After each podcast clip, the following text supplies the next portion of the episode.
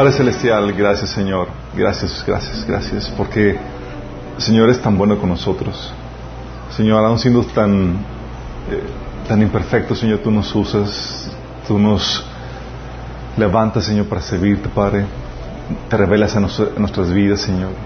No somos dignos, Señor, pero en tu gracia y en tu amor, Señor, vienes a nuestras vidas y gracias por ello, Señor. Te pedimos que vengas esta mañana, Señor, y nos hables, Padre, hables a través de mí, eh, que hable tu Espíritu Santo en nuestro entendimiento, Señor. Abre nuestros oídos espirituales, los que estamos aquí, los que nos están sintonizando, Señor. En el nombre de Jesús. Amén. Ok, esta es la tercera sesión, está publicada la primera, digo, podríamos decir que es la cuarta sesión, comenzamos con lo de Apocalipsis 12, la señal de, de astronómica de Apocalipsis 12, ¿se acuerdan? Y estábamos diciendo cómo hay señales astronómicas que apuntan a eh, ah, son muy interesantes a la luz de la profecía bíblica y muy bien podrían apuntar a la venida del Señor. Sí. No sabemos si sea, si vaya, si vaya a ser este 24, 23 de septiembre la regreso del Señor, no, hay incertidumbre en ese sentido, pero lo que sí podemos hacer es aprovechar esa expectativa y esa eh, al, que se está levantando para poder preparar y levantar la iglesia para la venida del Señor, porque algo que podemos estar seguros es que estamos en vísperas de su regreso.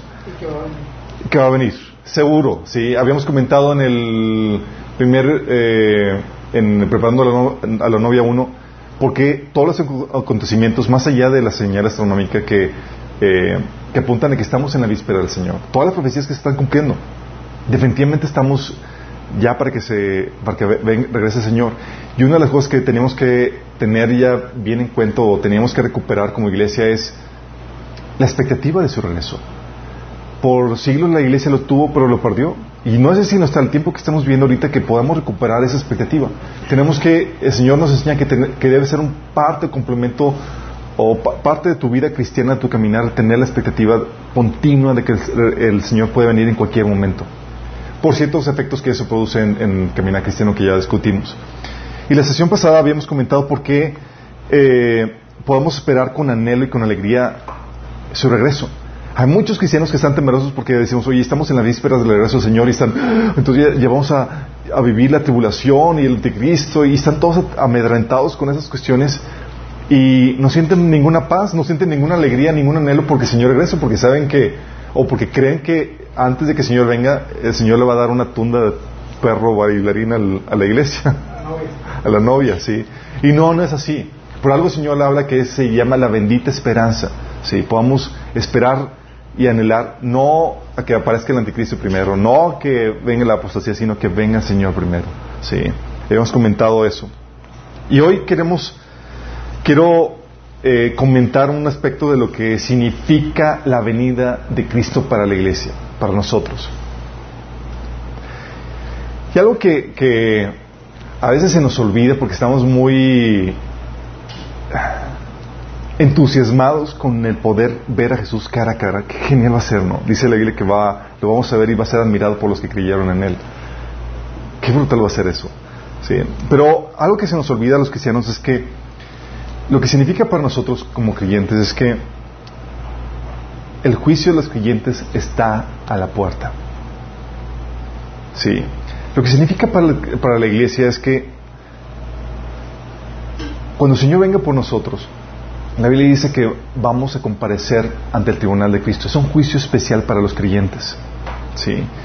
Y habíamos discutido todo, todo esto a profundidad en la serie que te invito a que veas si no lo has visto. Es la bendición 1, la bendición 2 y la bendición 3 que está publicado el video. Ahí profundizamos cómo eh, estamos incentivando a la iglesia, a los creyentes, a que a que se preparen y a que no se presenten delante de Dios con las manos vacías, sino que puedan presentarse con fruto abundante y que puedan decir, que el Señor pueda escuchar, que puedan escuchar del Señor decir, siervo bueno, sobre lo poco fuiste fiel, sobre mucho te pondré. Sí. Dice la Biblia que vamos a ser juzgados ante el tribunal de Cristo. Uno de los pasajes que menciona esto es 2 Corintios 5 del 1 al 11. Se lo leo, dice, pues sabemos que cuando se desarme esta carpa terrenal en la cual vivimos, es decir, cuando muramos y dejemos este cuerpo terrenal, tendremos una casa en el cielo, un cuerpo eterno hecho para nosotros por Dios mismo y no por manos humanas. Nos fatigamos en nuestro cuerpo actual y anhelamos ponernos nuestro cuerpo celestial como si fuera ropa nueva, pues nos vestiremos con un cuerpo celestial, no seremos espíritus sin cuerpo. Está hablando de la, resurrección. Mientras vivimos en este cuerpo terrenal, gemimos y suspiramos, pero no es que queramos morir y deshacernos de este cuerpo que nos viste. Más bien, queremos ponernos nuestro cuerpo nuevo para que este cuerpo que muere, muera sea consumido por la vida. Dios mismo nos ha preparado esto y como garantía nos ha dado su Espíritu Santo. Así que siempre que vivimos en plena confianza, aunque sabemos que mientras vivamos en este cuerpo no estamos en el hogar celestial con el Señor, pues vivimos por lo que creemos y no por lo que vemos. Sí, estamos plenamente confiados y preferimos estar fuera de este cuerpo terrenal, porque entonces estaríamos en el hogar celestial con el Señor.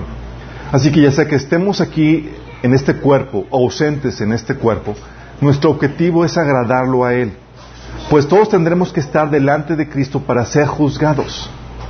Fíjate, todos tendremos que estar delante de Cristo para ser juzgados. O la versión, versión internacional dice, todos compareceremos ante el tribunal de Cristo. Cada uno de nosotros recibirá lo que merezca por lo bueno o lo malo que haya hecho mientras estaba en el cuerpo terrenal. Dado que entendemos que nuestra, nuestra temible responsabilidad con el Señor, trabajamos con esmero para persuadir a otros Dios sabe que somos sinceros y espero que ustedes también lo sepan. Fíjate lo que menciona aquí. Dice que vamos a comparecer ante el tribunal de Cristo. Y dado a que vamos a comparecer, dice, entendemos nuestra, nuestra temible responsabilidad ante el Señor y trabajamos con esmero. ¿Te imaginas presentarte con el Señor y dar cuentas de toda tu vida? lo que hiciste, lo que no hiciste y todo eso. Afortunadamente, este juicio, sí, hay otro, hay otro pasaje que habla, que habla también de este juicio, dice, viene en 1 Corintios 3, del 10 al, al 15. Este juicio es para terminar los, las recompensas, como habíamos comentado. Fíjate lo que dice. Por la gracia que Dios me dio, yo eché cimientos como un experto constructor. Ahora otros edifican encima. Pero cualquiera que edifique sobre este fundamento tiene que tener mucho cuidado pues nadie puede poner un fundamento distinto del que ya tenemos, que es Jesucristo. El que edifique sobre este fundamento podrá usar una variedad de materiales, oro, plata, joyas, madera, heno o paja. Pero el día del juicio, el fuego revelará la clase de valor que cada constructor ha hecho. El fuego mostrará si la obra que alguno tiene, eh, que alguno tiene, eh, si la obra que alguno tiene algún valor. Si la obra permanece, ese constructor recibirá una recompensa. Pero si la obra se consume, ese constructor sufrirá una gran pérdida. El constructor se salvará, pero como quien apenas escapa atravesando un muro de llamas. Fíjate lo que menciona aquí. Ese juicio ante el tribunal de Cristo, ese juicio que se equipara a... Eh, la palabra tribunal es, la palabra que utilizaban para los tribunales en las Olimpiadas, desde ese, entonces. Y es un juicio para determinar las recompensas de los competidores. No es un juicio para, que, para determinar la salvación, ¿sí? Eh, aquí estamos hablando de gente que ya es salva y es salva por fe. Y sabemos que somos, somos salvos por fe y no por obras. Pero las obras que hacemos en Cristo van a terminar un montón de cosas en, nuestro, en nuestra eternidad. ¿sí? Y vamos a recibir recompensas por lo que hicimos o dejamos de hacer. Eso ya lo hemos comentado en, series anteriores y en el taller de apologética.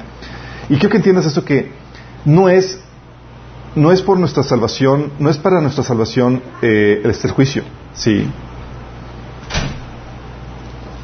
Afortunadamente no es. Hay muchas personas que piensan, o, cristianos que están temerosos porque tienen luchas con el pecado, normales, y están temerosos, es que el Señor viene y si me pesca con algún pecado ya, ya me quedé. Déjame aclararte esto, y, y lo vuelvo a reiterar, ya lo he hecho un montón de veces. El cristiano es salvo por fe, no por obras. Sí. No hay un momento en que tus obras te van a hacer meritorio de la salvación. Eres salvo porque te arrepentiste y creíste en Jesús, en que Él pagó el precio de tus pecados en la cruz. No porque seas bueno o seas perfecto, seas sin pecado. Primera Juan, capítulo 1, menciona que si decimos que no tenemos pecado, hacemos a Dios mentiroso y nos engañamos a nosotros mismos. Y se lo dice cristianos. Sí, acuérdate bien esto. La diferencia entre un cristiano y un no cristiano no es el que, que uno tenga pecado y otro no. La diferencia es que uno ha cambiado su actitud hacia el pecado y ha querido en Jesús para perdón de sus pecados. Sí. La actitud del cristiano es que se ha arrepentido, le ha declarado la guerra al pecado quiere dejar el pecado para dar a Dios. Sí. Y está en ese proceso. No es perfecto, de hecho Pablo decía en Filipenses, no es que sea perfecto o que ya lo haya alcanzado, sino que olvidando lo que queda atrás, prosigo la meta del supremo llamamiento. Él sabía que no había llegado a la perfección. Sí, o sea, no estaba sin pecado completamente. De hecho, tú puedes ver en la Biblia que él tenía graves problemas. ¿Sabes con qué problemas tenía? Tenía problemas con el orgullo. Por eso Dios le tuvo que dar un aguijón en la carne. Tenía debilidades, al igual que tú y yo. Pero la diferencia, y debemos entender eso, que no somos salvos por esto. Sí, de hecho, ¿se acuerdan del pasaje de, que habíamos platicado en Apocalipsis 12? Aquí menciona ese pasaje cómo los cristianos ganaron la victoria sobre Satanás y sobre, sobre el pecado. Dice en Apocalipsis 12, del 7 al 12. Entonces hubo una guerra en el cielo. Miguel y sus ángeles lucharon contra el dragón. Está hablando después del rapto, ¿sí? Y que desató la guerra. Entonces hubo una guerra en el cielo. Miguel y sus ángeles lucharon contra el dragón y sus ángeles. El dragón perdió la batalla y él y sus ángeles fueron expulsados del cielo. Este gran dragón, la serpiente antigua llamado Diablo, Satanás, es el que engaña al mundo entero.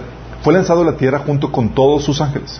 Luego oí una fuerte voz que resonaba en todo el cielo. Por fin ha llegado la salvación y el poder, el reino de nuestro Dios y la autoridad de su Cristo. Pues el acusador de nuestros hermanos, el que los acusa delante de nuestro Dios día y noche, ha sido lanzado a la tierra. Ellos lo han vencido, fíjate por qué lo han vencido, por medio de la sangre del cordero y, por el testimonio que dieron. No amaron tanto la vida como para tenerle miedo a la muerte. Por lo tanto, alégrense, oh cielos, y alégrense ustedes, los que viven en el cielo. Entonces estamos viendo que eso desata la, victoria sobre el enemigo. Y ya una vez consumada la redención, ya el enemigo no tiene con qué acusarnos. Pero fíjate con qué ganaron. Ellos ganaron por el testimonio de Jesús. Porque por la sangre de Cristo y el testimonio, el testimonio que del Evangelio que habían aceptado. ¿Sí? Y no despreciamos nuestra vida por causa de él. Quiero que entiendas esto. Eres salvo por lo que Jesús hizo por ti en la cruz, no porque seas bueno. Recuerdo que una vez me levanté, eh, soy medio un sueño, y me levanté la mañana y estuvo muy impresionante porque en ese sueño, así como las películas de, de, héroes, yo estaba, estaba peleando con Satanás en el cielo. ¿Sí? Y él me tenía agarrado así como eh, estamos entre las nubes, y me, y me, me iba a saltar contra la tierra. Entonces íbamos a toda velocidad contra la tierra. Y mientras que íbamos así, yo estaba impotente sin hacer nada, sin poder hacer nada porque me, tenía dominado. Y yo nada más estaba burlándome de él. ¿Sí? Y en eso ya que iba a íbamos aquí en la tierra, yo iba a ser prácticamente destruido. ¿Sí? Pero en eso me zafo a última hora y el que queda estampado, así que se abrió un cráter, fue Satanás. Y yo salgo volando de ahí. me, quedé, me levanté y dije, ¿qué onda con este sueño, Señor? Y el Señor me empieza a hablar, me empieza a decir que así es Satanás. Satanás lo que quiere hacer es llevarte la misma condenación que él tuvo. Sí. Y hay muchos cristianos que se apartan del Señor porque piensan que ya pecaron tanto que el Señor ya no les va a dar perdón. Sí. Y ya no no acuden a recibir ese perdón que, y cuando es la sangre de Jesús lo que nos otorga ese perdón, lo que nos da esta victoria. Entonces ya dicen, no, es que ya he pecado mucho con el Señor, ya no soy digno de, Desde un inicio nunca fuiste digno. Sí. No es como que ahora eh, vas a ser más digno o menos digno, simplemente desde el inicio nunca fuiste digno de ese perdón. Es por amor, no es porque te lo merezcas. Sí. Y lo que el enemigo quiere hacer es llevarnos en esa misma condenación porque Satanás no tuvo perdón. ¿Sí? Y Él quiere llevarte a, a su misma condenación. Y recuerdo cuando el Señor estaba meditando en eso, el Señor me dice, y lo que te zafó fue que tú tienes perdón y Él no. Tú tienes perdón y Él no. Tú pudiste acudir a mi perdón. Tienes fallas que te llevan, sí, a caer, igual que Satanás. Pero la diferencia entre tú y Satanás es que tú tienes perdón si te arrepientes y Satanás no, aunque lo busque con arrepentimiento. ¿Sí estamos entendiendo? Y debemos entender eso porque cuando vamos a presentarnos con el Señor, lo que no está en juego no es tu salvación. Hay otras cosas muy importantes que van a estar en juego. Pero no quiero que caigas en la misma condenación del diablo, pensando que ya no tienes perdón por lo que has hecho, por lo que has pensado, por lo que has dicho. ¿sí? Entonces Satanás quiere llevarte a caer en esa condenación, en ese engaño, para que caigas en su misma condenación. Pero tú tienes la ventaja de que la sangre de Cristo fue derramada por ti no por Satanás, para perdonar tus pecados. Sí. Entonces puedes acudir a Dios y cuantas veces hayas caído, Señor, te vuelve a levantar y te vuelve a, limpiar. Sí. Y por eso fueron, vencieron. Ellos han vencido por medio de la sangre del cordero y por medio y por el testimonio que dieron. Sí, el evangelio que creyeron. Entonces lo que está en juego realmente no es salvación, sino otras cosas como, oye, tu alabanza o reproche por parte del Señor. Buen siervo fiel, sobre lo poco fuiste fiel, sobre mucho te pondré. Qué padre escuchar eso. O siervo malo. Sí. ¿Te imaginas presentarte al Señor y, y recordar todo lo que el Señor te había dicho que hicieras y nunca hiciste? Qué, terror, ¿no? Está en juego la eternidad, eh, la gloria eterna que vas a tener.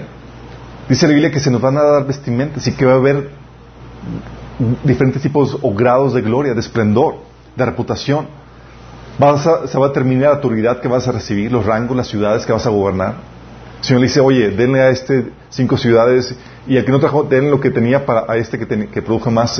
O sea, vamos a gobernar juntamente con Cristo y va a haber la repartición. ¿Y qué vas a recibir? Vas a recibir en base a qué tan fiel fuiste aquí.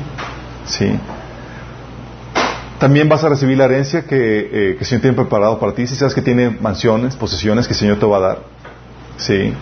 Es, todas esas cuestiones ya las discutimos a profundidad en, los, en, el, en, la serie de la bendición que te, digo que te, que te exhorto que lo veas. Pero ante esa situación hay muchos que se están esmerando y están haciendo todo lo posible para conseguir el premio mayor. Sí, para conseguir la recompensa para la cual Dios los ha llamado. Y algo que me fascina de, este, de, este, de estos conceptos que hemos estado aprendiendo es que no hay nadie que pueda robarte tu recompensa. ¿Sí sabes? Dice Efesios 2.10 que fuimos creados para buenas obras, las cuales se preparó de antemano. Y ese, ese número de obras, ese conjunto de obras que se preparó de antemano, tienen su propia recompensa si lo haces. O sea, tienes recompensas ya preestablecidas si las consigues. Nadie te las puede robar pero, ¿qué crees? Sí las puedes ceder. Si tú no las haces, ninguna recompensa se, echa a perder, chicos. Alguien más se le puede dar. Sí. Qué, qué, interesante. Entonces no, se trata de competir con otros, quién hace, quién más, se trata de hacer la obra que Dios preparó para mí. Se trata de hacer las buenas obras que Dios diseñó para mí, no hacer lo que alguien más quiere. No se trata que yo hago más o todo más, no, que quien tiene su rango de responsabilidad y tiene que enfocarse no lo que otro está haciendo, ¿sí? sino lo que el Señor te está en la voluntad de Dios para tu vida. ¿Vamos? Entonces, pero hay gente que estamos trabajando con esmero y el Señor nos da un, una palabra de, de advertencia en ese sentido. Fíjate lo que dice 1 Corintios 4 del 1 al 5. El Señor dice, Así que Apolos y a mí, considéranos como simples siervos de Cristo, a quienes se nos encargó la tarea de explicar los misterios de Dios. Ahora bien, alguien que recibe el cargo de administrador debe ser fiel. En cuanto a mí, me importa muy poco cómo me califiquen ustedes o cualquier autoridad humana. Ni siquiera confío en mi propio juicio en este sentido. Fíjate, o sea, decía, ustedes que me quieren juzgar de nada sirve. Ni aún yo me juzgo. Dice, tengo la conciencia limpia, pero eso no demuestra que, que yo tenga la razón. Es el Señor mismo quien me evaluará y tomará la decisión. Así que no juzguen nada antes de tiempo, es decir, antes de que el Señor vuelva, pues Él sacará a la luz nuestros secretos más oscuros y revelará nuestras intenciones más íntimas. Entonces Dios le dará a cada uno el reconocimiento que le corresponda. ¿Qué es eso? A los que estamos esmerándonos en sacar, en, en agradar al Señor, dice, tranquilo. Sí, o sea, no, no te sientas muy seguro de ti mismo, porque aún el corazón es engañoso y te puede jugar una mala jugada. Y el Señor sabe realmente lo que hay en tu corazón y por qué o con qué motivación hace las cosas. Sí. Entonces cuando estemos ahí delante del Señor, no te ah, sí, yo tengo la conciencia muy limpia. No, o sea, el Señor va a sacar muchas cosas que ni siquiera te, has dado cuenta. ¿Se acuerdan la palabra de, de, David cuando le oraba, Señor, líbrame de mis pecados ocultos? Eso se refería. Hay muchas cosas que no sabes que están ahí guardadas y metidas. Y que Dios va a sacar a luz, imagínate. oh my goodness. Entonces, aunque, aunque somos salvos, es tranquilo, no te sientas muy confiado de ti mismo. Sí. O sea, humilditos todos. sí. Y ante esa perspectiva, obviamente, eh, lo que hacemos o buscamos es agradarlo con esmero. Segundo Corintios 5.9 dice, por eso nos empeñamos en agradarle, ya sea que vivamos en nuestro cuerpo o que hayamos dejado. O sea, la conciencia de que vamos a estar delante de Él para darle cuenta de nuestra vida, donde va a sacar todos los profundos secretos de nuestro corazón, te hace vivir con esmero, tratando de agradarlo en todo. Si yo no quiero escuchar ninguna reprensión de su parte, ¿sí? Y sé que va a sacar cosas que aún ni siquiera yo me he dado cuenta, pero prefiero que, que, sean cosas que yo no me he dado cuenta que cosas que ya sabía y que no hice nada al respecto. Entonces buscamos agradarlo. De hecho, hay gente que, que cuando decimos, oye, el Señor ya está, eh, el Señor ya viene pronto, eh, nada más, y que se nos dicen, ay, qué miedo, ¿sí? Porque saben lo que implica. Hay muchos que ya saben. Y sus vidas no están bien, y cuando no están bien, ay, sí, qué miedo, ¿sí? Pero muchos, muchos de nosotros nos esmeramos en agradarlo y conseguir la recompensa del supremo llamamiento que hemos recibido. ¿Y qué hacemos? Nos despojamos de la vieja naturaleza para andar en luz. Romanos 13, 12 dice, la noche ya casi llega a su fin, el día de la salvación amanecerá pronto, llegará pronto. Por eso dejen de lado sus actos oscuros como si quitaran ropa sucia y pónganse la armadura resplandeciente de la vida recta. ¿Por qué? Porque es lo que hemos comentado, queremos agradar en todo, no queremos que nos pesque haciendo cosas indebidas, en pecado. Y lo que hacemos es que sacrificamos, lo que hacemos muchos de nosotros, sacrificamos placeres, comodidades que podríamos obtener en esta vida por algo mejor. ¿Para qué? Para aumentar nuestra riqueza. Lucas 12, 32 al 34 dice, no tengan miedo, mi rebaño pequeño, porque es la buena voluntad del Padre darles el reino. Vendan sus bienes y denlo a los pobres. Provéanse de bolsas que no se desgastan. Acumulen un tesoro inagotable en el cielo, donde no hay ladrón que se eche ni polilla que destruya. Pues donde tengan ustedes su tesoro, ahí estará también su corazón. ¿Saben? Suena raro, pero a veces pláticas de mi esposa y yo, a veces mi esposo me dice, porque platicamos de nuestras recompensas y demás, tenemos la mirada tan puesta allá, dice, estoy viendo muy ambiciosa. Yo, el Señor te enseña que tengamos ese tipo de ambición, a que estemos dispuestos a sacrificar nuestra vida aquí porque por una mejor, una mejor eternidad. Y es lo que buscamos, alcanzar el premio celestial al cual el Señor nos ha llamado. Filipenses 13, del 12 al 15 dice, no quiero decir que ya haya logrado estas cosas, ni que ya haya alcanzado la perfección, pero sigo adelante al fin de hacer mía esa perfección por la cual Cristo Jesús primeramente me hizo suyo. No, amado, no, amados hermanos, no lo he logrado, pero me concentro únicamente en esto Olvido el pasado y fijo la mirada en lo que tengo por delante. Y así avanzo hasta llegar al final de la carrera para recibir el premio celestial al cual Dios nos llama por medio de Cristo Jesús. Fíjate, ¿en qué tenía su mirada puesta? En el premio celestial al cual el Señor lo había llamado. Que todos los que somos espiritualmente maduros estén de acuerdo en estas cosas. Algo que platicamos a final del taller de escatología es que lo que hacía al tener la perspectiva de la venida del Señor es que te, quita, te ayudaba a quitar la mira en las cosas de este mundo, en las recompensas, en los placeres que podrías obtener en este mundo para ponerlo en la recompensa eterna. Y es genial eso, porque ya no vives para esas cosas temporales, sino para las eternas. Y por eso dice Pablo que se esforzaba y se disciplinaba y sacrificaba como atleta olímpico. Y nos invitaba a nosotros a hacer lo mismo. 1 Corintios 9 del 24 al 27 dice, ¿no se dan cuenta de que en una carrera todos corren, pero solo una persona se lleva el premio? Así que corran para ganar. Todos los atletas se entrenan con disciplina. Lo hacen para ganar un premio que se desvanecerá, pero nosotros lo hacemos por un premio eterno. Por eso yo corro cada paso con propósito. No solo doy golpes al aire, disciplino mi cuerpo como lo hace un atleta. Lo entreno para que haga lo que debe hacer. De lo contrario, temo que después de predicarles a otros, yo mismo quede descalificado. ¿Te das cuenta cómo está viendo esto? Diciendo, ¿sabes qué? El tipo era un, era un súper ambicioso.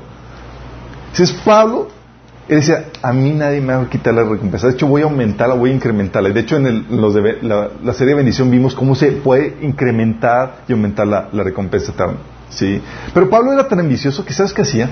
Él hacía trampa. Bueno, eh, no es trampa, pero hace cosas de más para aumentar su recompensa.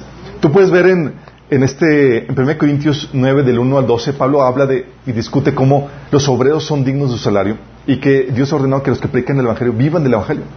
Y Pablo dice, pero Bernabé y nosotros y yo no cobramos y no vamos a hacerlo para no poder tener estorbo el Evangelio.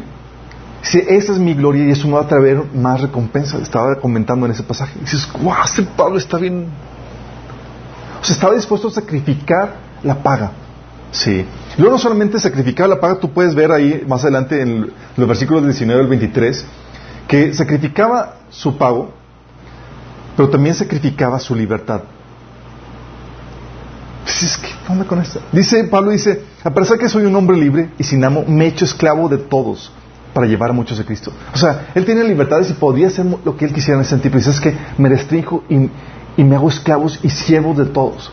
Con los judíos me hago como si estuviera bajo la ley, aunque no estoy bajo la ley.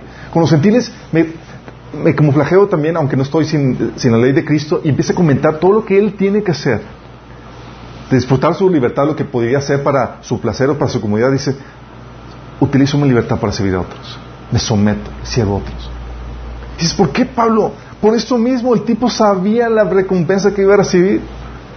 Oye, invertir en esta vida, ¿qué tanto te gustaría? ¿70, 80, 90 años? Bueno, algunos que ya superan los 100 años, familiares aquí. Que... Pero ponle tú, 70 años de promedio.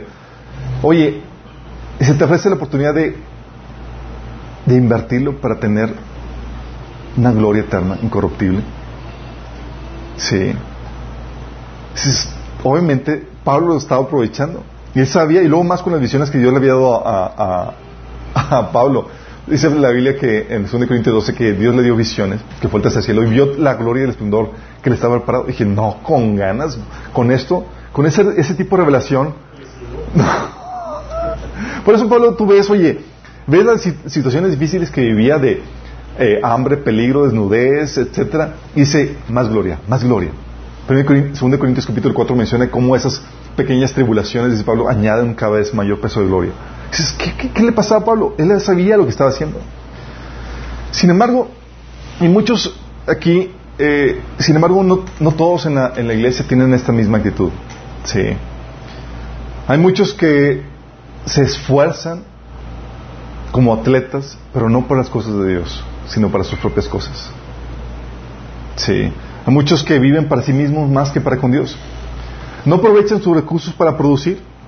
Sí de hecho, tal así, decía este Pablo a la iglesia, de, eh, le decía Pablo a Timoteo, a los que tenían recursos suficientes, decía, diles a los ricos que usen su dinero para hacer el bien. Deberían ser ricos en buenas acciones, generosos con los que pasan necesidad y están siempre dispuestos a compartir con otros. De esa manera, al hacer esto, acumularán su tesoro como un buen fundamento para el futuro, a fin de experimentar lo que es la vida verdadera. Está diciendo, ¿sabes qué? Esta no es la vida verdadera, la vida verdadera va a estar allá. Entonces, que utilizan sus recursos para que puedan ser ricos allá donde realmente vamos a poder disfrutar la vida perfecta. ¿Sí? Entonces, lo estaba diciendo Pablo a Timoteo para que exhortara porque había muchos que no estaban aprovechando esta concesión que Dios nos da. Sí, donde dice, tú puedes aumentar tu riqueza, tu verdadera riqueza, con lo que tienes aquí, utilizando los recursos para producir realmente algo. Entonces hay muchos que no aprovechan sus recursos para producir esa riqueza eterna. Hay muchos que no aprovechan las necesidades que ven a su alrededor para atenderlas. ¿Sí? Dice Tito 3, del 13 al 14, dice, dice Pablo a, Tito, apresúrate también a poner en camino a Cenas, el intérprete de la ley, y a Apolos, y ayúdalos para que no les falte, para que nada les falte.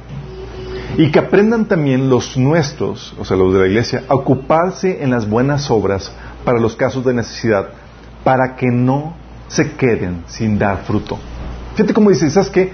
Le está diciendo Pablo, aprovechen que hay esta situación de necesidad de, Apolos y de Cenas para que la iglesia pueda proveer y, no se quede sin dar fruto.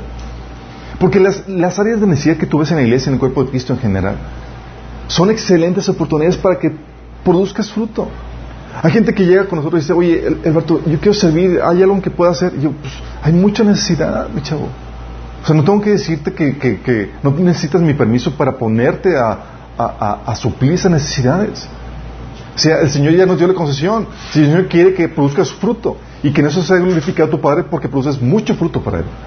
Sí. Y viene aquí dice Pablo dice, oye, eh, que aprendan los nuestros ocuparse en las buenas obras para los casos de necesidad, para que no se queden sin dar fruto. O sea, ves necesidad, que aprendan a suplirlos, para que puedan tener fruto delante de Dios, para que no se presenten con las manos vacías. Y entonces hay gente que no aprovecha los recursos que tienen para producir, no aprovechan las necesidades, y hay otros que hacen la obra que hacen para Dios, no como para Dios, o hacen las obras, el servicio a Dios como si le estuvieran haciendo un favor a Dios. ¿Les ha tocado? Realmente es para los que no están sintonizando. Yo sé que todos tenemos esa... Pero hay gente que, que lo hacen como como si fuera, les fuera realmente haciendo un favor al Señor. O sea, como si olvidaran que el Señor les compró la vida, que es su Señor, que es su amo. Es como que lo que tu Señor pida, ¿sí? lo que el Señor te ordene. Y con el mejor, con el mejor empeño, con el mejor esfuerzo que haces. Fíjate lo que dice Filipenses 2, de 19 al 21. Si el Señor quiere, si el Señor Jesús quiere, espero enviarles pronto a Timoteo para que los visite. Así el poder, así Así Él puede animarme a traer noticias de cómo están. Dice Pablo, no encuentro, no cuento con nadie como Timoteo, quien se preocupe genuinamente por el bienestar de ustedes. ¡Qué fuerte! Todos los demás solo se ocupan de sí mismos y no de lo que es importante para Jesucristo. Es como que, ¡ouch! ¿Dices que Pablo tenía colegas de trabajo? Gente que ocupará con él. Dice, no hay ni uno que realmente toma el asunto del Señor en serio. No hay uno que realmente tenga el esfuerzo, el esmero para hacer las cosas como debe ser. Solamente tengo uno, y este motivo, y se lo voy a enviar. ¡Qué fuerte! O sea, la demás gente, o sea, como que haciendo las cosas chambonamente o no, no poder, o sin poder confiar en ellos. Y hay mucha gente en la iglesia así, que ¿tú crees que vas a recibir un halago por parte del Señor? Así el Señor dice, aquí trabajo chambonamente, sin esmero, como si lo estuviera haciendo un favor al Señor. Hay mucha gente así, que son, están en esa situación. Y tenemos casos contemporáneos, no solamente lo eh, cuestionan la Biblia. ¿Cuántas veces no has visto y has desperdiciado tu oportunidades que has visto de, de necesidad en el cuerpo de Cristo? Manos, hermanas que están en necesidad, situaciones que se requieren y, no has hecho nada, les deja pasar. ¿Sabes? Muchos estamos muy acostumbrados, y es algo que el Señor me, enseñó desde pequeño. Veíamos, yo veía algo tirado en la, en, la, en, la, casa, y antes de Cristo dejaba ahí eh, eso tirado. Después de Cristo el Señor me dejaba, eh, aquí se lo estás dejando. ¿Quién lo va a hacer? Y el Señor me hacía recoger cosas que no me correspondían por, porque veía la necesidad de hacerlo. Y no sabía qué me estaba preparando el Señor, pero era para atender necesidades que había en el cuerpo de Cristo. Ver necesidades y es, ¿a quién se lo estás dejando? ¿Quién va a atender? Cada necesidad es un llamado al liderazgo, un llamado al servir. Por ejemplo, situaciones en donde nos hemos topado, oye, la hermana, una hermana compartiendo el Evangelio, discipulando a, varias discípulas suyas. Esta hermana se queda sin dónde vivir por situaciones de, cambio de, ubicación y, necesitaba hospedaje por una o dos semanas. Entonces va con las hermanas, sus discípulos, y dice, necesito ayuda en eso. Ni una sola. Y pudiendo haberlo recibido. O sea, ¿dónde queda oportunidad de servir? Sí. O hermanos que eh, nos ha tocado escuchar casos de hermanos que están en la alabanza y, oye, y en la iglesia un montón de músicos en una iglesia grande y les ofrecen la oportunidad de servir en una pequeña iglesia que no cuenta con, con alabanza, con un grupo de, de, música. Y se niegan porque ellos esperaban servir en una iglesia grande. Estamos entendiendo lo que, lo que voy. O sea, desaprovechando las oportunidades que el Señor pone delante de ti. Sí. Porque como dice Pablo, se, todos los demás se ocupan de sí mismos y no de lo que es importante para Jesucristo. Muchos damos de nuestras obras a Dios y servimos nuestras mediocridades a Él. Qué fuerte, pero así es. Y ante la perspectiva de la venida del Señor es como que arregla eso. Y, servimos nuestras mediocridades, pero se contrasta porque para los asuntos personales, los nuestros, somos excelentes. ¿Cómo es posible? Damos a Dios lo que no nos cuesta. Es literal. O sea, cuando se trata que que no nos cueste, que no, que no quite mi comodidad, que no me quite recursos, que no me quite esto. Ahí te va la sobracita, sí. Cuando el Señor es, oye, lo que te va a costar, lo que te cuesta, yo te lo voy a retribuir y a grande. Ya hay necesidades en las manos donde da la oportunidad, donde ten la oportunidad de servir. Sí, de hecho eh, Samuel, digo, David decía, decía, hay una frase que viene en de Samuel 24 que dice, Segundo Samuel 24, 24, que David decía que no le daré al Señor nada que no me cueste. Hablando de ese principio. O sea, Dios no es digno de tus obras, sino lo principal, de lo más excelente. Por eso cuando el Señor dice, todo lo que hagas, sea de palabra de hecho, hazlo como para el Señor. Y Él te está diciendo, ponle el sello de excelencia a tus cosas. Que pueda recibir compensa por eso. Sí. Si sirves a un hermano, además que lo sirves como para el Señor. Hay hermanos que, por ejemplo, dejaron también, llegaban personas con nosotros y decían, es que tengo un grupo, estoy apoyando una misión, pero ya creo que le voy a entregar porque nada más está yendo una persona. Sí, ¿Cómo que lo vas a entregar porque está yendo nada más una persona?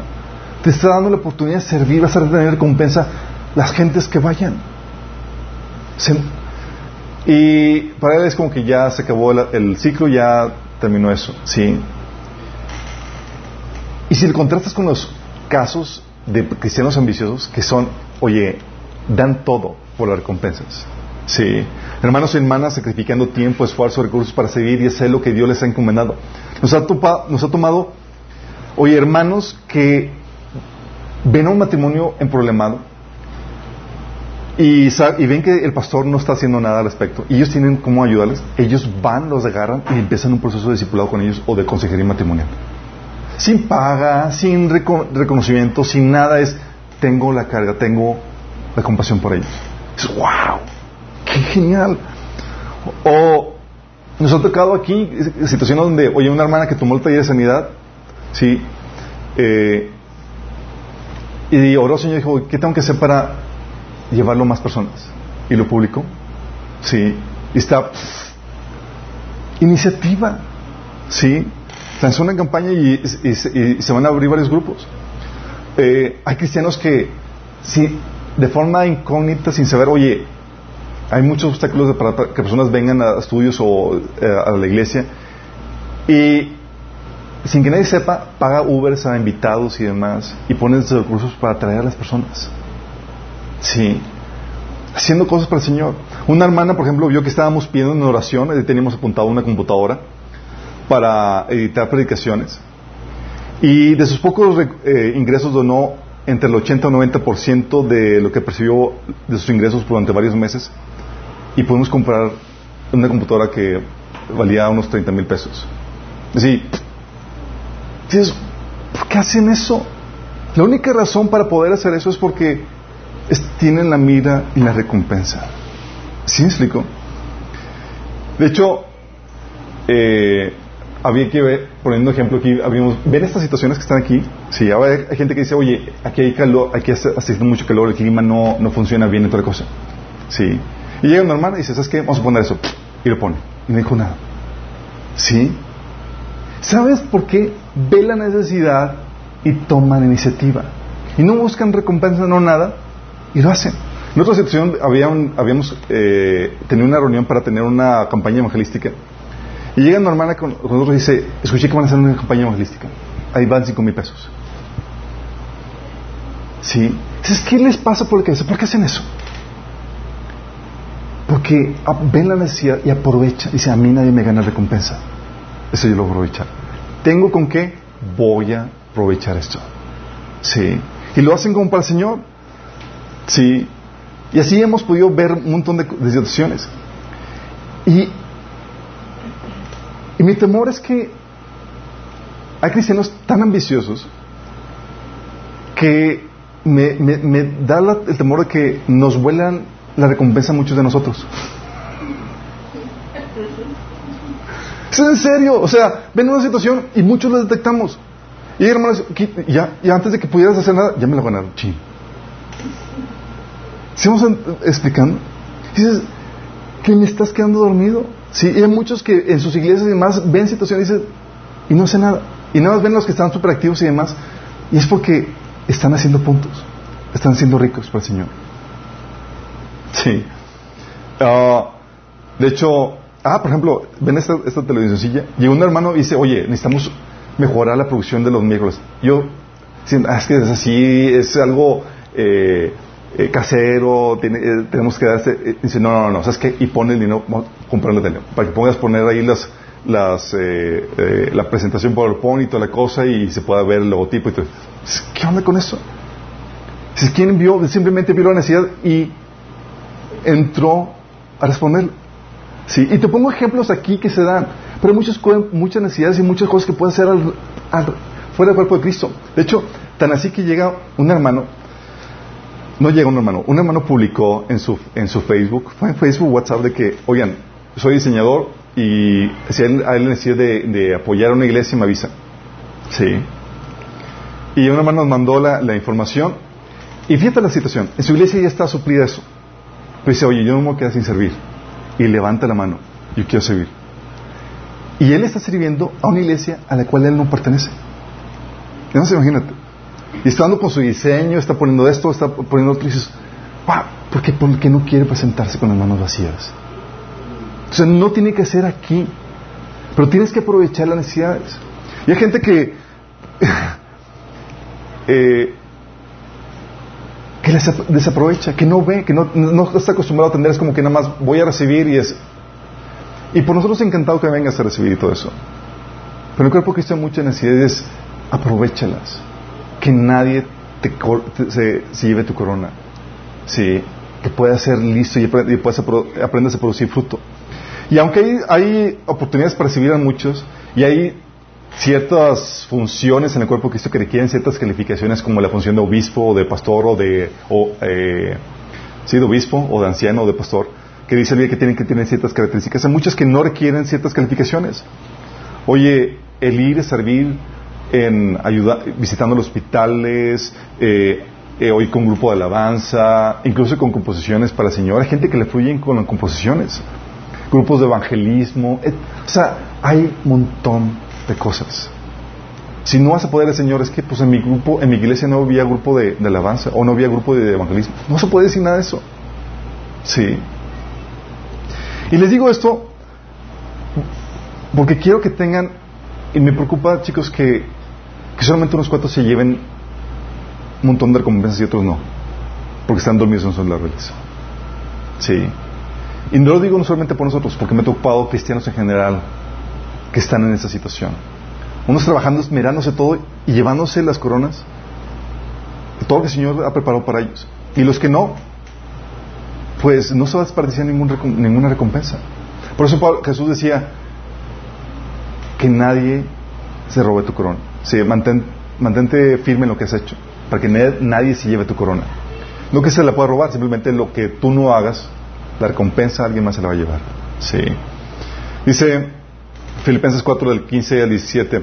Y bien ustedes, y bien saben ustedes, hermanos filipenses, que al principio de la predicación del Evangelio, cuando partí de Macedonia, ninguna iglesia participó conmigo en cuestión de dar y recibir, sino solo ustedes. Fíjate, Pablo diciendo, ninguna iglesia me apoyó. Y falle que abrió montón de iglesias. Sí. Sí, incluso Tesalónica, una y otra vez, incluso a Tesalónica, una y otra vez, ustedes me enviaron para cubrir mis necesidades.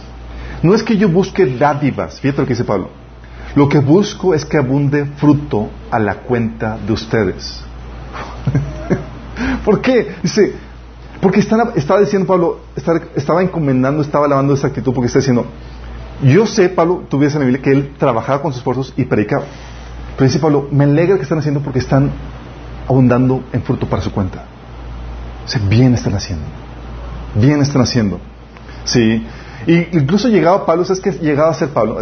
Así, me gusta la... Lees las cartas de Pablo y dices que es la psicología que utilizaba Pablo. Si dices, este tipo era inspirado por el Espíritu. Fíjate lo que dice. 2 Corintios 8, del 1 al 8 dice, Ahora quiero que sepan, amados hermanos, lo que Dios en su bondad ha hecho por medio de las iglesias de Macedonia.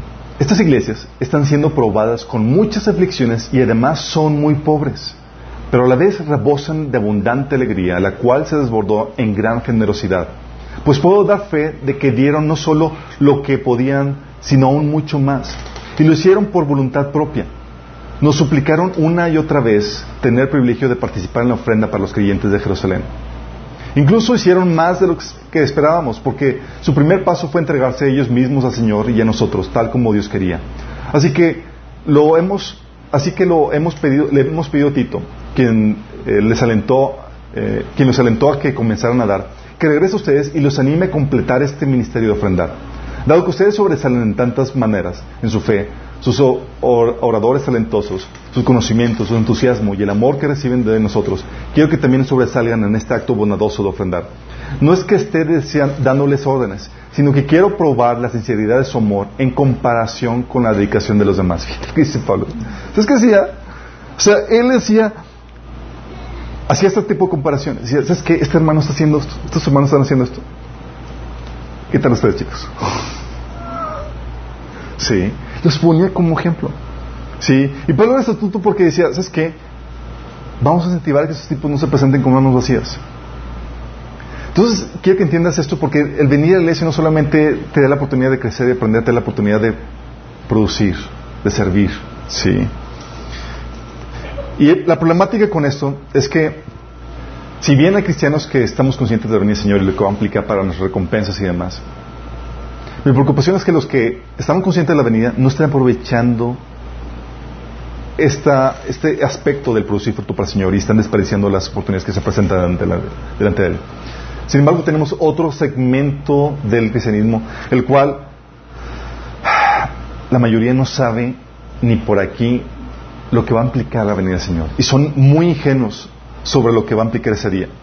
La mayoría de la iglesia, de hecho, no, no sabe eso. Ven solo lo maravilloso que va a ser ver al Señor de vuelta, pero obvían el tremendo juicio que va a implicar estar delante de Él, ante el tribunal de Cristo. Sí. Y es ahí donde hay una aplicación que quiero que, vean si acaso no lo han visto, que se llama día de celebración versus día de, o día, de, día de, de vergüenza. Porque mi preocupación es que muchos cristianos estén deseosos de ver al Señor, pero la verdad es que no estén listos para recibirlo. Y vaya a ser ese, en vez de un día de celebración, un día de vergüenza. Dice primero Juan que, que cuando quedemos de, de, de ordenar nuestro caminar para que cuando Él venga no nos alejemos de él avergonzados. Imagínate. O sea, porque cuando estemos en su presencia te va a quedar el 20 de muchas cosas que no hiciste o que pudiste haber hecho y demás. Porque va gente que se va a quedar con las manos vacías si no va a participar en muchas cosas que fueron preparadas para ellos. Imagínate que veas todo lo que el Señor había preparado para ti y no se te da. Son todas las buenas obras que yo he preparado para ti y tú no me hiciste esto porque tú te acomodaste e hiciste otras cosas que nada que ver. Viviste para ti. Comprar casas, etcétera. Sí. Y, no, hiciste las obras que he preparado para ti. Imagínate lo que va a aplicar eso. Y te lo comento porque estaba, ha, habido en estos días, no sé si han escuchado, niños están teniendo sueños o visiones de la venida del Señor. ¿Sí les platicamos eso? Hace unos días estaba, no, hace unos meses fue, sí, fue hace unos meses, Samantha se levantó con nosotros y nos dijo que el Señor había venido con ella y que le había dicho que, Jesús ya venía por nosotros y nos iba a llevar. Fíjate, la niña, así como que todos, ¡Oh! sí. Y una niña no inventa eso, y menos cuando no ha tomado el taller de escatología. ¿sí? No es como que sepa que Señor viene y cosas por el estilo. Y luego estábamos platicando de esas cuestiones y alguien publicó, una, una amiga eh, cristiana publica en el Facebook eh, una situación igual. Una niña de dos, tres años, el Señor se le apareció en, en la noche y el Señor le dijo, dile a tus papás que ya vengo por ti y por ellos. Imagínate la niña, o sea, no es como para que lo esté inventando. Y luego tenemos también aquí a, a, a, la hija de Suri, que no sé si escucharon el, el, audio, ¿sí? dando, diciendo que el Señor viene y toda la cosa, dando, o sea, en, profecía, y dices, ¿qué onda? y Dios escoge a los niños porque son inocentes y como que sabes, no pueden no estar inventando esas cuestiones, ¿sí? Pero recuerdo cuando publicaron esto, esta hermana que, en Facebook, que, que, lo que su hija lo, lo, le había dicho, Toda la gente estaba diciendo, ah, qué cute, qué bonito, tal cosa. Pero no estaba dimensionando lo que implicaba la venida del Señor para sus vidas. Y conocía a un montón de personas ahí y era como que, o sea, quería agarrarlos, sacudirlos, hey, despierta, no estás listo, no estás listo para eso. O sea, este día te va a tocar y va a ser un día de vergüenza si no te pones en orden tu caminar. O sea, no estás listo. ¿Sí me explico? Y es por eso que muchos dicen, ah, qué cute, no, pues sí que el Señor venga, no, que, no, o sea, la mayoría está, es, la mayoría está ingenua en cuanto a lo terrible que va a estar delante de él y estar, estar avergonzado por, por tu vida. La mayoría vive, y es que la mayoría vive como si, como si su amo no fuera a venir, como si su Señor no fuera a venir. Sí. Lucas 12 del 45 al 46 dice, pero ¿qué tal si el siervo se pone a pensar, mi Señor te revolver? Luego comienza a golpear a los criados a las criadas de comer y a beber y emborracharse. El Señor de ese siervo volverá al día en que su siervo menos lo espere y a la hora que menos pensaba. Entonces los que, lo castigará severamente y le, pondrá la condena que recibe los incrédulos. Y hay muchas parejas, chicos, que están en esta situación. Dices, oye, no están emborrachados ni están golpeándose unos a otros. No, pero están viviendo esa obediencia al Señor. Y nos ha tocado situación tras situación. Dices, oye, no tienes temor de Dios. ¿Por qué? Porque viven abusando de los recursos de su ministerio. Nos hemos topado cristianos líderes abusando del ministerio que Dios les ha dado, desviando recursos. Dices, no tienes temor de Dios. Nos hemos topado cristianos viviendo en inmoralidad sexual sin temor a lo que eso implica. Nos ha tocado personas que eh, se divorcian sin una causal bíblica porque quieren vivir para ellos mismos. O sea, no tienes temor de Dios. O sea, ¿qué vas a decir a Dios cuando estés delante de Él? Sí. O viviendo para sí mismos y sus placeres y sus deleites, empiezan a platicarte, no lo que están haciendo para el Señor, de sus nuevas adquisiciones, sus casas, sus proyectos y demás. Dices, ¿y qué estás haciendo para Dios? ¿Cómo te vas a presentar delante de Él? ¿Sí? Eh, por eso debemos atender las palabras de advertencia de Jesús. Lucas 12, del 47 al 48 dice, un siervo que sabe lo que su amo quiere, pero no se prepara ni cumple las instrucciones, será severamente castigado. O sea, paupado. Pero alguien que no lo sabe y hace algo malo, que dices, ah, no, va, no va a ser castigado, entonces mejor no, no prendo nada. No, será castigado levemente, no te libres del castigo. Alguien que a quien se le da mucho, mucho se le pedirá a cambio. Y alguien a quien se le ha confiado mucho, aún más se le exigirá. Y fíjate cómo pone Jesús esto. Dice, hay gente que sabe y, no lo está haciendo y va a recibir pago pago. Mi preocupación es el segundo grupo. Los que no saben y piensan que están todo muy bien con la venida del Señor. Y no lo ordenan, no hacen nada. Y dice Señor, no te vas, no te vas a escapar de la disciplina que te va a dar. Sí. Y mi preocupación es eso, de que los cristianos no muchos no están conscientes, viven en inocencia por su ignorancia, de que, ah, sí, que el Señor venga, sí, claro. Y dices, no, mi chavo, no estás listo, va a haber pavo, pavo para ti porque tu vida no está ordenada para de al Señor. ¿Sí me explico? Y es mi temor reverente por eso. Por eso, la palabra de Efesios 5, 17 dice, por tanto, no sean insensatos, sino entendidos de cuál sea la voluntad del Señor. Eso es lo que el Señor te ordena. ¿Por qué? Porque tú no quieres ser ignorante de cuál es la voluntad del Señor, y menos cuando el Señor no te va a eximir por tu ignorancia.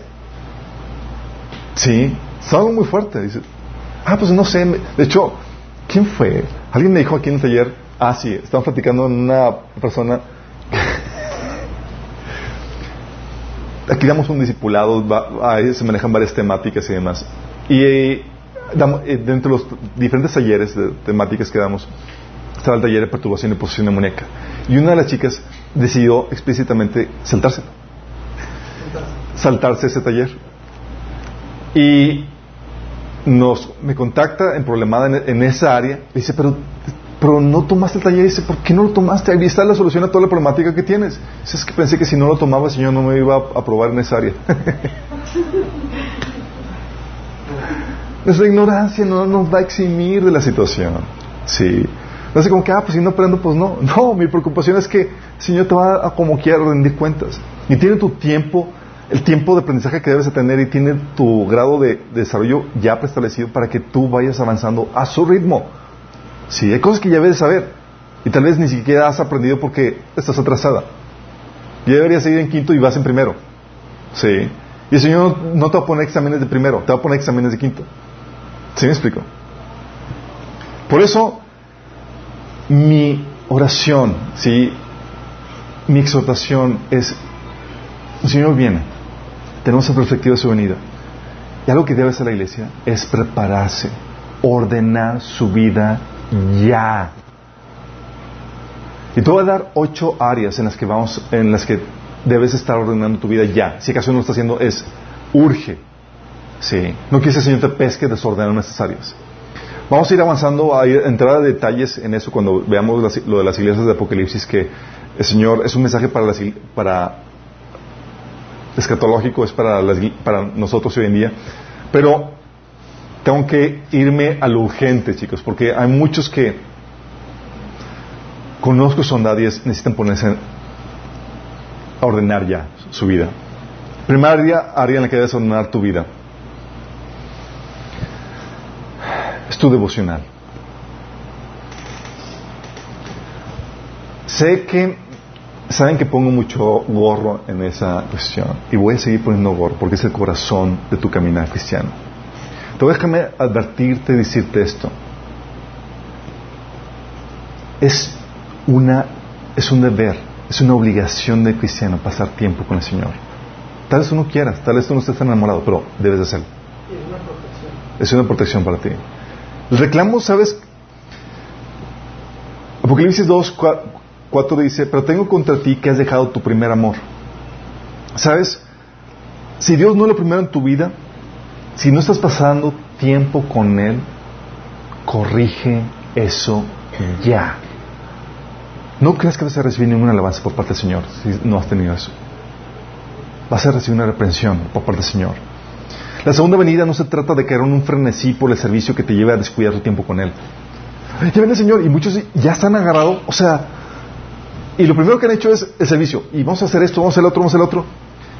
Y cuando lo primero que van ordenar y poner en orden su vida es mi tiempo con Él. es que está intacto. Ya lo fortalecí. Estaba así como que unos días y otros días no. Ahora ya lo fortalecí. Eso ya está ordenado antes que nada, antes cualquier servicio. No se trata que corras en el frenesí como gallinas sin cabeza, tratando de ver cómo sirves y en qué sirves al Señor. Se trata de, primero, te metes con Él. ¿Sí? La iglesia de Éfeso, quien le da esa reprensión al Señor, era una iglesia donde Jesús la alaba el servicio tan, tan arduo, tan tremendo que hacía, el celo que tenía por la doctrina. Y, el reclamo de Jesús era, ¿sabes qué? Pero ya no, ya no pases tiempo conmigo, ya no me amas como inicio. Estaba vulnerable. Sí. Si estamos entendiendo, la primera cosa que debes ordenar es, en medio del frenesí, porque debe producir fruto y demás, es primera cosa que ordenas en tu vida, es pon, traes delante del Señor, traes delante de Dios, ordenar tu altar devocional, tu tiempo con Él. No puedes andar corriendo del tingo al tango sin haber pasado tiempo con Él. ¿Sí? Y no quiero que me vengas con que estás sirviendo y estás haciendo fruto para el Señor y no estás pasando tiempo con Él. Es digno de reprensión eso. La cosa es primero. Y lo primero es tu relación con Él. Sí. Vamos. Segunda cosa, área en la que tienes que ordenar tu, tu vida, tu caminar con el Señor.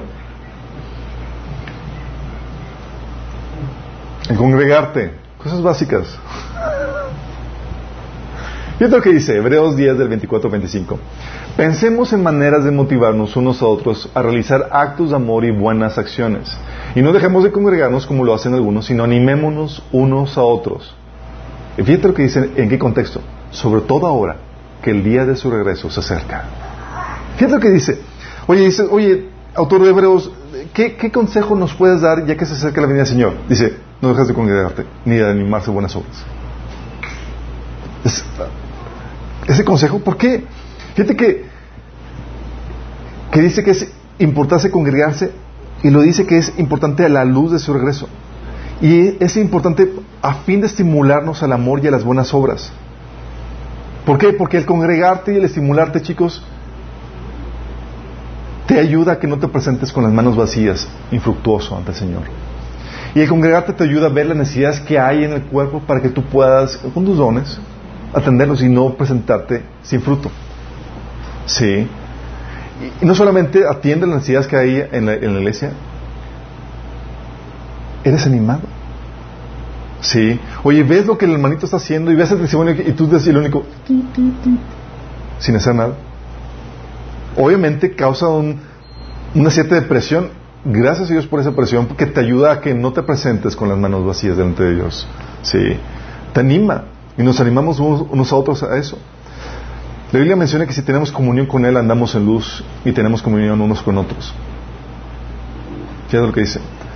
Y separados de la vida no podemos producir fruto. Entonces si estás pegado a la vida, una señal de que estás pegado a la vida, de que estás caminando en comunión con Dios es que te vas a congregar.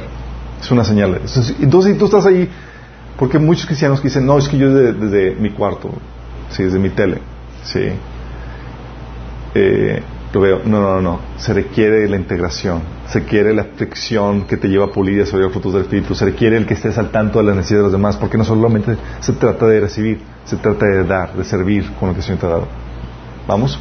De esa temática vimos, eh, cuando vimos a la serie de la iglesia, la importancia de congregarse. La otra situación que debes de poner en orden. Situaciones básicas. Disipúlate. Disipúlate. Dice Efesios 4 del 11 al 12, Él mismo constituyó unos apóstoles, a otros profetas, a otros evangelistas y a otros pastores y maestros. Ellos tienen la responsabilidad de preparar al pueblo de Dios para que lleve a cabo la obra de Dios y edifique la iglesia, es decir, el cuerpo de Cristo. Fíjate lo que dice, que la función de, estos liderado, de este liderazgo es para, para prepararte para que produzcas fruto. ¿Sí? O sea, sabemos en el, mundo eh, normal, el, natural, que, oye, ¿quieres conseguir un trabajo? Te preparas, eh, estudias una carrera, una carrera técnica, o sea, estudias antes de... Bueno, ¿quieres servir al Señor? Necesitas ser discipulado. ¿Sí? Necesitas ser instruido, pastoreado para que puedas producir fruto. Y hay quienes no quieren, sino que desechen el conocimiento o las instrucciones de sus maestros. Sí. Hay gente... sí, lo voy a mencionar. Hay gente que, oye, ve ese caminar de las personas y nosotros como maestros le decimos, oye, por favor, avíntate el taller de mente renovada. Sí. Pasan varios meses. ¿Cómo vas? ¿Qué te pareció? Ay, no lo he visto. Sí. ¿Sí sabes que los, que los líderes de la iglesia son como los entrenadores del gimnasio? ¿Sí sabes? ¿Tú por qué vas y le preguntas qué rutina me pongo? ¿Qué debo hacer? Porque ellos saben, ¿sí? Ellos saben qué onda con eso. Pero si vas con él, nada más preguntas y nunca hace lo que, lo que, te, lo que te indica, ¿te sirve algo el entrenador? En lo más mínimo. Sí, en lo más mínimo. Bueno, Dios te puso entrenadores espirituales que te van a poner ejercicios, cosas que ven, que detectan. Sí, nuestra autoridad está muy limitada. Está desarrollada a, darte lo que necesitas, instruirte. Cuando decimos, oye, ten tu tiempo devocional, tenlo. Oye, por favor, ve esta temática, sí, o ve aquella. Es porque sabemos que lo necesitas. Sí. Necesitas desarrollar el músculo en ciertas áreas de tu cuerpo que no has desarrollado. Y, parte de esto, chicos, es, como dicen Hechos 20, 27, de los líderes en la iglesia, es enseñarte todo el consejo de Dios. No solamente una temática, todo el consejo. Algo que yo le decía a, las personas que los estamos, a los colegas de, trabajo, porque hay personas que están teniendo sus grupos en casa en otras, partes, les digo, ok, vas a tener tu grupo en casa, perfecto. Solamente chútate todo el discipulado. No quiero, le decía a ellos, que venga gente a tu vida para ser ministrada y que no sepas darle respuestas o, soluciones porque simplemente no tomaste la preparación que se requiere para servir. Sí. O sea, yo te cuestiones básicas como el de taller de, matrimonio. Tu matrimonio está bien, necesitas la teoría para que sepas cómo transmitirla. Porque la gente no solamente va a aprender por el ejemplo, es qué estás haciendo. Sí. Y cosas por decirlo, porque necesitan ser preparados para servir, chicos. Sí. Entonces, el discipular no solamente es para ti, es para ponerte a chambear. Sí. Entonces, si no estás teniendo un discipulado, no estás entrando en una dinámica de entrenamiento por parte del liderazgo, sométete a ella. Sí. avanza. Sé, tenemos todo estructurado nosotros en ese sentido. Si dices, oye, he faltado al taller de sanidad, he fallado al taller de mente renovada, ponte al corriente y síguenos acompañando. Sí. Hay gente que no puede venir y nos ha tocado personas que, que por sus situaciones, situaciones de su trabajo no han podido venir, pero en seis meses se chutaron todo el discipulado. Imagínate. Sí. Y es wow. Sí, y estaban exhortando, amonestando, pastoreando y estaban produciendo fruto porque ya tenían la preparación, ya tenían lo que se requiere para producir fruto. Entonces el discipulado, chicos, no es solamente para llenar tu cabeza de información, es para prepararte para el servicio, para que sepas cómo hacerlo, cómo debe ser. Otra área, tu obediencia, tu santidad, 1 Juan 3.3 dice, todo el que tiene esta esperanza en Cristo se purifica a sí mismo, así como Él es puro. Y está hablando de la esperanza de su venida. Sí, tienes que ponerlo en orden. ¿Estás viviendo de acuerdo a sus mandamientos, en temor y en reverencia? ¿O estás viviendo en desobediencia? ten temor, ten, ten pavor, ¿sí? No eres como los siervos que, a quienes el Señor les dijo, nunca los conocí, apártense de mí, hacedores de maldad. ¿Sabes? Estas personas a quien Jesús le dijo que hacedores de maldad, son personas que son cristianos, profesaban la fe de Jesús, les llamaban Señor, y a diferencia de muchos de nosotros, fluían con dones de profecía, liberación y otras cosas más. Y tú puedes creer que tu servicio a, tu servicio a Dios, los dones que Dios te ha dado, ya te califican. Cuando lo que, lo que te califica únicamente es el arrepentimiento y la fe en Jesús. Tú puedes tener dones y, ser, y puedes estar sirviendo de demás, pero si no hay un corazón arrepentido, te me vas, mi chavo. Sí. Y hay gente que el enemigo los engaña haciéndoles creer que están bien delante de Dios porque están fluyendo en algún don o en algún ministerio. Cuidado con ese engaño del enemigo. O sea, que ellos están dando algo con esos dones que no son de ellos. Exactamente. Dios es exactamente. Exactamente, los dones no son para presumir, o sea, no son por, son un regalo de Dios. Lo que puedes tener alguna gloria, el Señor te va a dar gloria, no te va a dar gloria por los dones que te, te va a dar gloria por, los frutos que tienes del Espíritu Santo, por el carácter que dejaste pulir en tu vida. ¿Sí? Y eso nos lleva al otro punto. No, solamente tienes que poner en orden tu obediencia, tu santidad, tu carácter, los frutos del Espíritu. Dice Mateo 5 del 46 al 48. Porque si ustedes aman solamente a quienes lo aman, ¿qué recompensa tendrán? ¿Acaso no hacen lo mismo los cobradores de impuestos? Y si ustedes saludan solamente a sus hermanos, ¿qué hacen de más? ¿Acaso no hacen lo mismo los paganos? Por lo tanto, sean ustedes perfectos, como su Padre que está en el cielo es perfecto. Y aquí está hablando de la profesión en señal de madurez. Y fíjate cómo está poniendo esta- eh, este ejemplo de, amar a los que te odian o, o saludar a los que no te saludan. ¿Por qué? Porque la única forma en que salen los frutos del Espíritu, ¿sabes cómo es? En situaciones desagradables, con gente desagradable. Sí. Y es ahí donde llega la pregunta, ¿estás ordenando tu vida en esa área? ¿Estás usando las situaciones difíciles para sacar fruto de los frutos del Espíritu? ¿O estás queriendo huir de ellas? Hay cristianos que están pidiendo el divorcio de sus parejas por la única situación de que ya no los aguantan. Pon tu vida en orden. Es la excelente oportunidad para producir los frutos del Espíritu. Pon tu vida en orden. ¿No crees que Dios va a ser alabado por Dios en ese sentido? Hay gente que huye de las circunstancias porque quiere su comodidad, no su madurez, no su crecimiento. Sí. Eres como la semilla que cayó en pedregales en ese sentido. ¿Se acuerdan de la semilla que cayó en pedregales? Tan pronto hubo aflicción por causa de la palabra. Sí, la palabra a veces te dice aguanta, vara y responde con amor ante esa situación de adversidad. No, Señor, no quiero. Y se aparta. Sí. La semilla en pedregales es. Llega la aflicción por causa de la palabra. Ahí te ves, Señor. Sea, yo no estoy dispuesto, a aguantar esto. Sí. Ordena tu vida en esto. Si estás queriendo, teniendo la actitud de huir de cualquier situación desagradable en tu vida, corrige eso. Es la excelente oportunidad para desarrollar frutos del Espíritu. Sí. Cristianos que me han topado, que hemos platicado con ellos y me dicen, es que yo ya no lo aguanto, yo me aparté de él. Dice, eh, es intolerable, bla, bla. Y, dice, y le digo, ¿qué, ¿qué te pasa? ¿Por qué te apartas?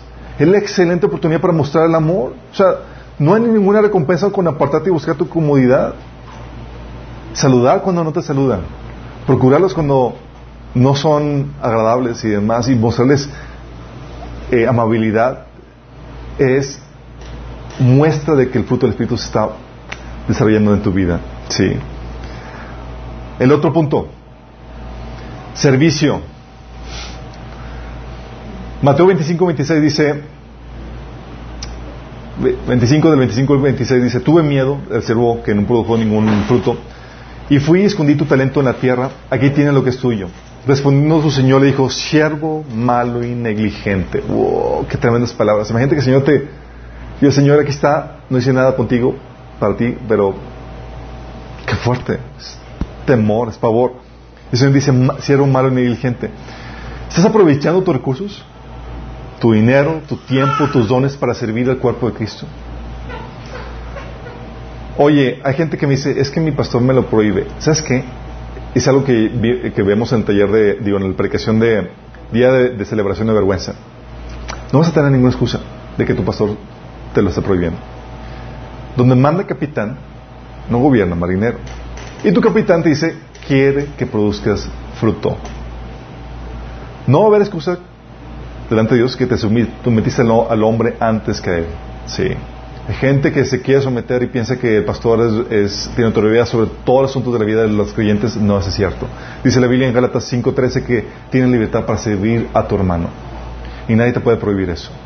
Entonces, si tienes esa situación, quítate esas excusas. Y empieza a utilizar eso. Porque delante de Dios no vas a poder presentar esas excusas. Sí. Ten un temor reverente. Si vas a levantarte como maestro, ten temor reverente. Si hay gente que tiene llamado a ser maestro, no lo tomes a la ligera cuando te levantas como maestro. No desprecies las oportunidades tampoco para servir en lo poco. Hay gente que dice, ah, si no es algo grande el megaministerio, no, no le entro. Aprovecha para servir en las cosas pocas. Muchos han descuidado su llamado por, también por amor al dinero y las comodidades. Ten cuidado con eso. Corrige eso. Muchos en ese sentido son como la semilla que cayó entre espinos. ¿Se acuerdan? Esa semilla no produjo fruto para el Señor, pero sí produjo otro tipo de fruto, puras riquezas. Sí. Pero hizo infructuoso para el Señor.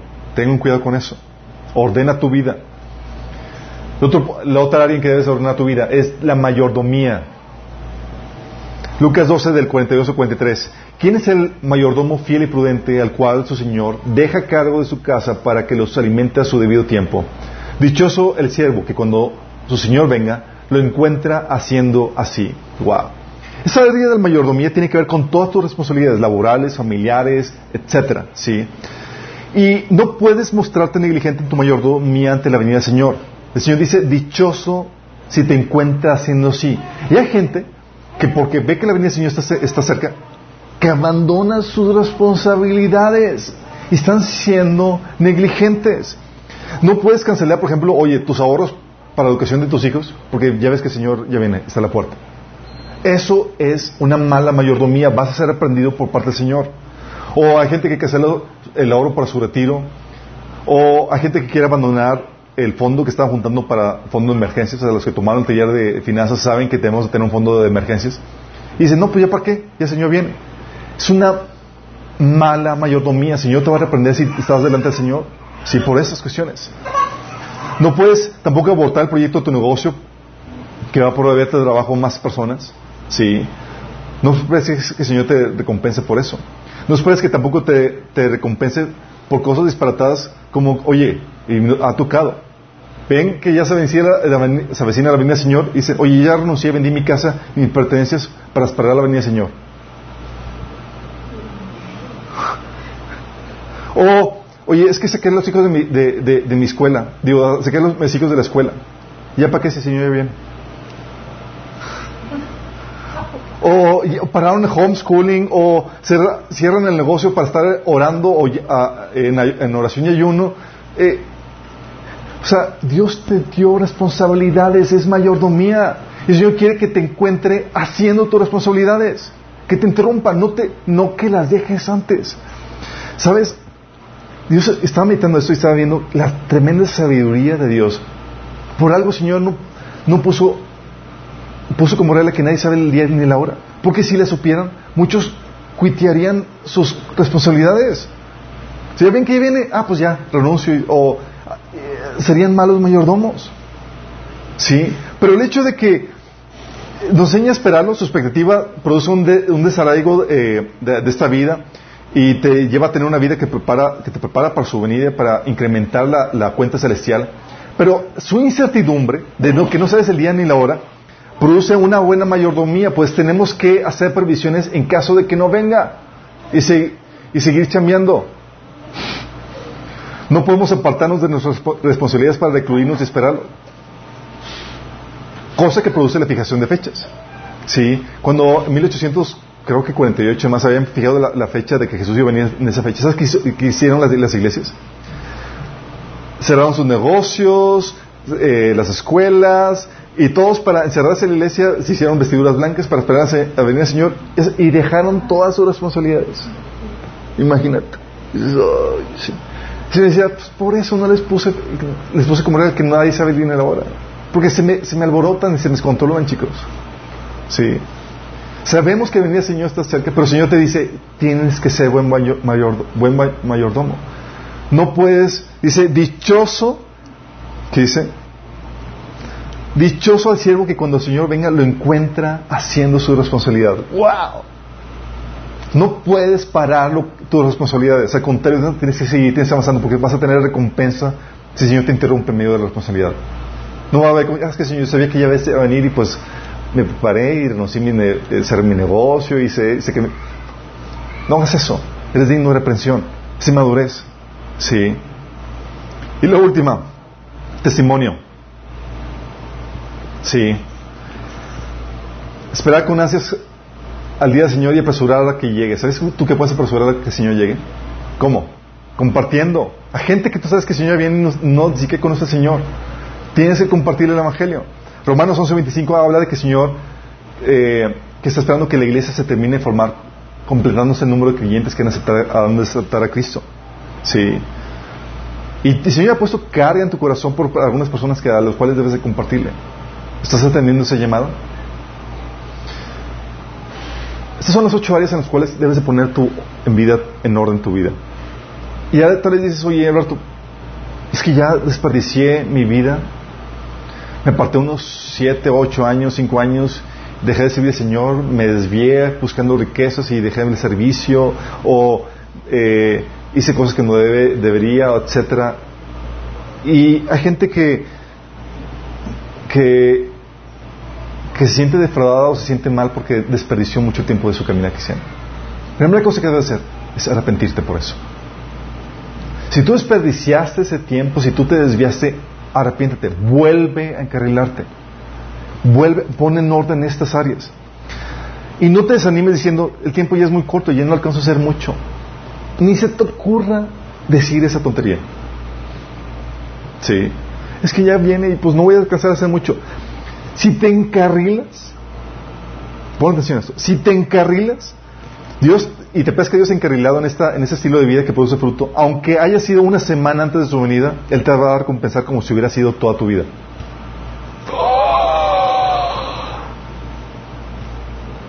Te va a recompensar igual que nosotros que llevamos años sirviéndolo.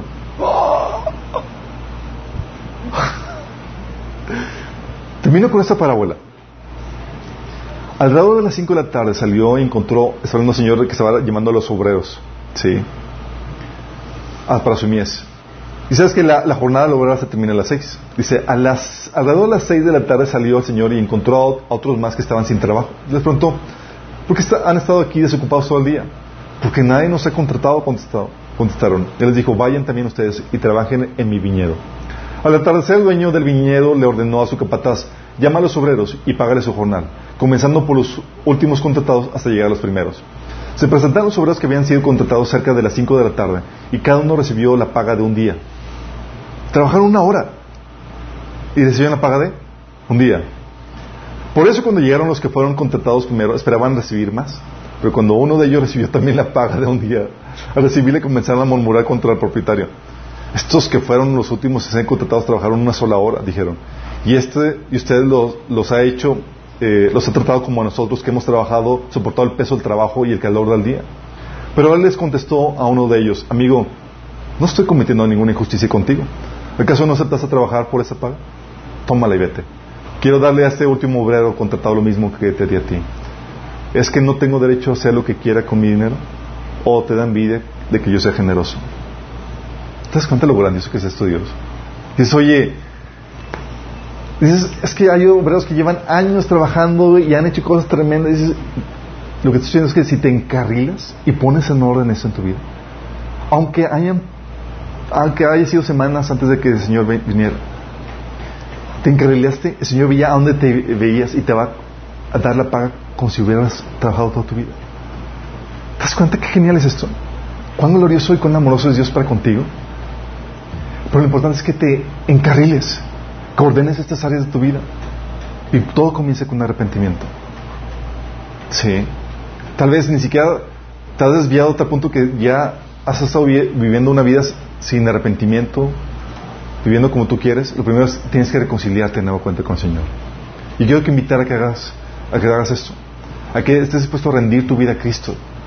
Sí, y aceptes la salvación por fe. Un genuino arrepentimiento es lo que te va a dar el perdón de pecados. Sí, y juntamente con la fe en Cristo. Y si quieres hacerlo y quieres arrepentirte, quiero guíate en esta oración de reconciliación con el, con el, el Padre, donde invoques el nombre de Jesús para ser salvo. Ahí cierra los ojos y dile, Señor Jesús, en esta tarde, Señor, hoy me arrepiento de mis pecados y te rindo a ti mi vida. Ya no quiero yo gobernar, sino que te acepto a ti como el Señor de mi vida, mi Salvador. Yo creo que moriste por mí en la cruz y que resucitaste para perdonar mis pecados. Y hoy recibo tu regalo de la vida eterna, Señor. Amén. Si hiciste esto y genuinamente te arrepentiste, va a dar fruto. Vas a empezar a leer la Biblia, vas a empezar a congregarte por lo menos. Y a los que estamos acá, a todos los cristianos que tal vez se han, se han desviado, han desperdiciado años de su vida, vamos a arrepentirnos por, ese, por desviarnos. Vamos a encarrilarnos en estas áreas. Que el Señor te pesque cumpliendo todas tus responsabilidades en esas cuestiones. Para que el Señor te recompense como los que hemos o llevamos años trabajando. Que no haya nada que el Señor tenga que reprocharte porque te arrepentiste, te arrepentiste antes de que el Señor llegara. Sí. Vamos a orar. Padre Celestial, hoy Señor venimos a ti arrepentidos Señor porque hemos desperdiciado tiempo que el enemigo nos ha robado Señor. Nos hemos desviado por heridas Señor. Nos hemos desviado por placeres, por, por buscar los placeres de este mundo Señor. Señor, y no hemos hecho y no hemos cumplido tu llamado Padre. Te pido que nos perdones Señor. Pero hoy Señor queremos comprometernos contigo Señor a volver a, tus caminos, Señor, a encarrilarnos en tus caminos, a hacer lo que, todo lo que tú demandas y pides de nosotros, Señor. No queremos que nadie se robe o se lleve nuestras recompensas, Señor, nuestras coronas, sino queremos recibir todas las recompensas que tú has preparado para, para nosotros, Señor. Señor, que ayúdanos a mantener el paso y a mantener este este caminar en, tus caminos, Señor, hasta que el día que venga, Señor, para que no tengamos nada que avergonzarnos delante de ti, Señor. Te lo pedimos, Señor, en nombre de Jesús. Amén.